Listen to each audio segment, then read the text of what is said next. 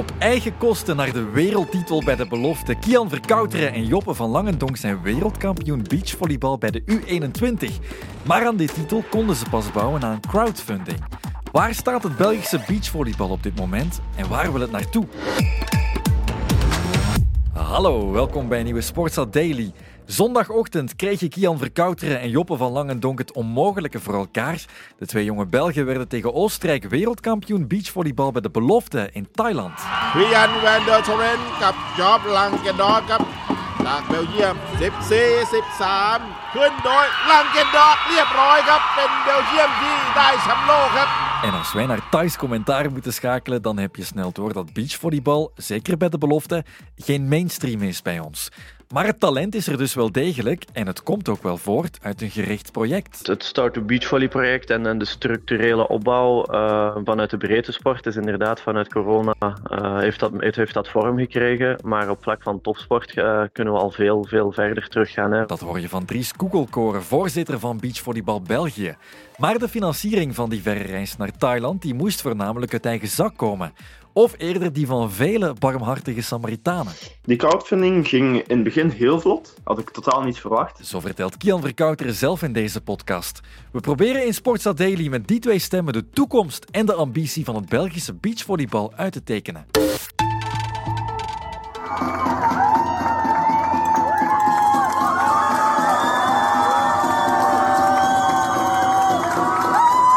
Ja, goedemorgen.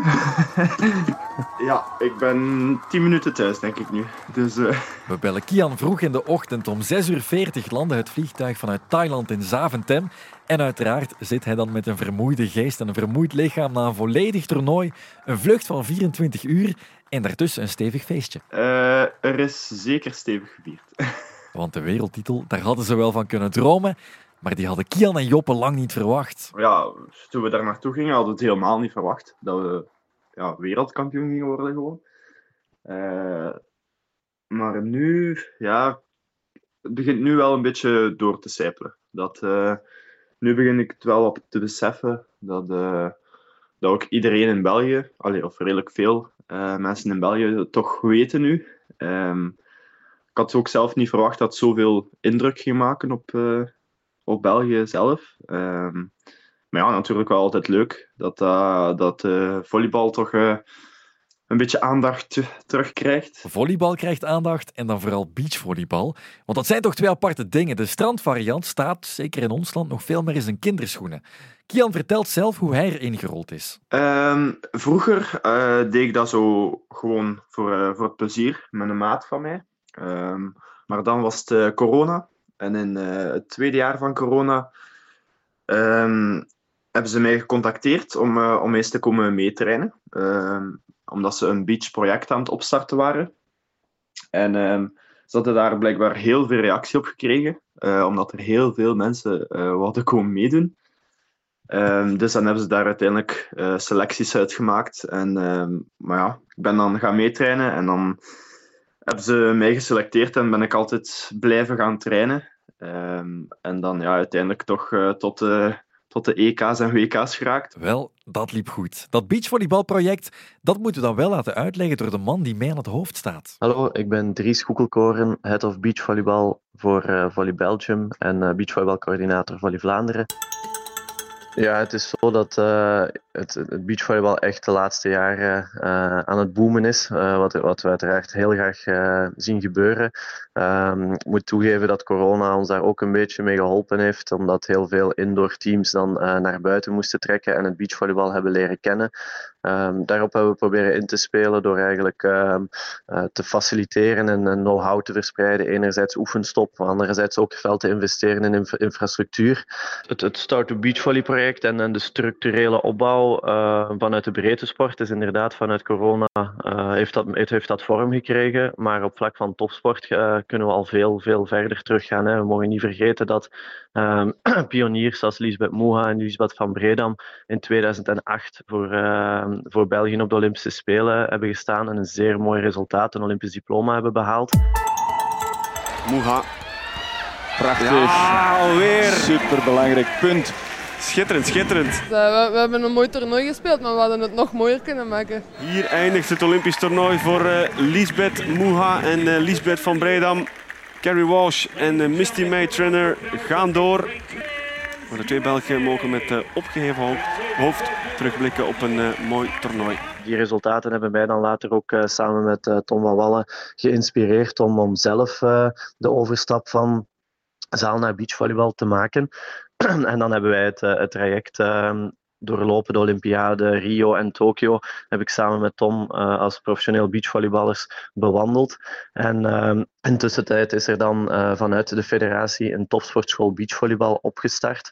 Ehm, naast de topsportschool zaalvolleybal, die al langer bestaat, zijn we nu aan het derde schooljaar bezig ehm, met de topsportschool beachvolleybal.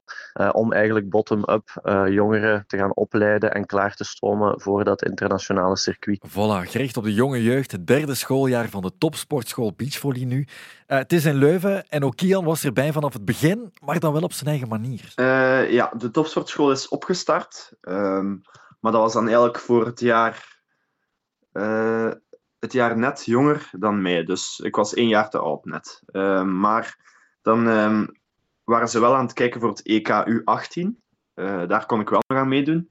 Uh, dus dan hebben ze eigenlijk een, een belofteproject opgestart. Dus de, wij zitten niet op de topsportschool, maar uh, we trainen wel mee met de topsportschool. Dus we zitten, nu zit ik gewoon, studeer ik aan de UNIF, maar train ik wel altijd mee met de topsportschool. Um, en um, ja, dat is nu vanaf het begin, denk ik. Um, dus dat is nu mijn derde jaar dat ik nu met de topsportschool Die infrastructuur is er dus. Dat is een belangrijke stap om van het beachvolleybal wat te maken in ons land. Maar er komt meer bij kijken. Deelnemen aan internationale toernooien, dat kost geld, veel geld. En dat is er niet altijd meteen. Het topduo bij de vrouwen, dat bestaat uit Sarah Kools en Lisa van den Vonder. Die twee wonnen in oktober nog een World Tour toernooi in Mallorca. Maar ook zij moeten veel moeite doen om aan voldoende financiering te komen, zo vertelde Van den Vonder vorig jaar nog bij ons. Momenteel, vorige maand, zijn we eigenlijk constant weg geweest naar het buitenland. Um, en dan moet je inderdaad een werk vinden waar dat, dat kan, want dat is niet gemakkelijk. Um, we willen eigenlijk 100% uh, overal naartoe gaan, wat kan natuurlijk. Ook qua financieel, we zoeken sponsors. Um, en dan zien we per jaar waar we eigenlijk naartoe kunnen. dat is inderdaad niet gemakkelijk, zo'n job te vinden. Dus ja, we werken wanneer dat kan en uh, we trainen ook na het werk. En op steun kunnen rekenen van Sport Vlaanderen, dat is een moeilijke weg, vertelt Sarah Kools. Ja, Sport Vlaanderen stelt normen. Um, die normen liggen redelijk hoog, dus om die te behalen moet je eigenlijk al veel... Allee, je kunt dat niet halen zonder uh, budget.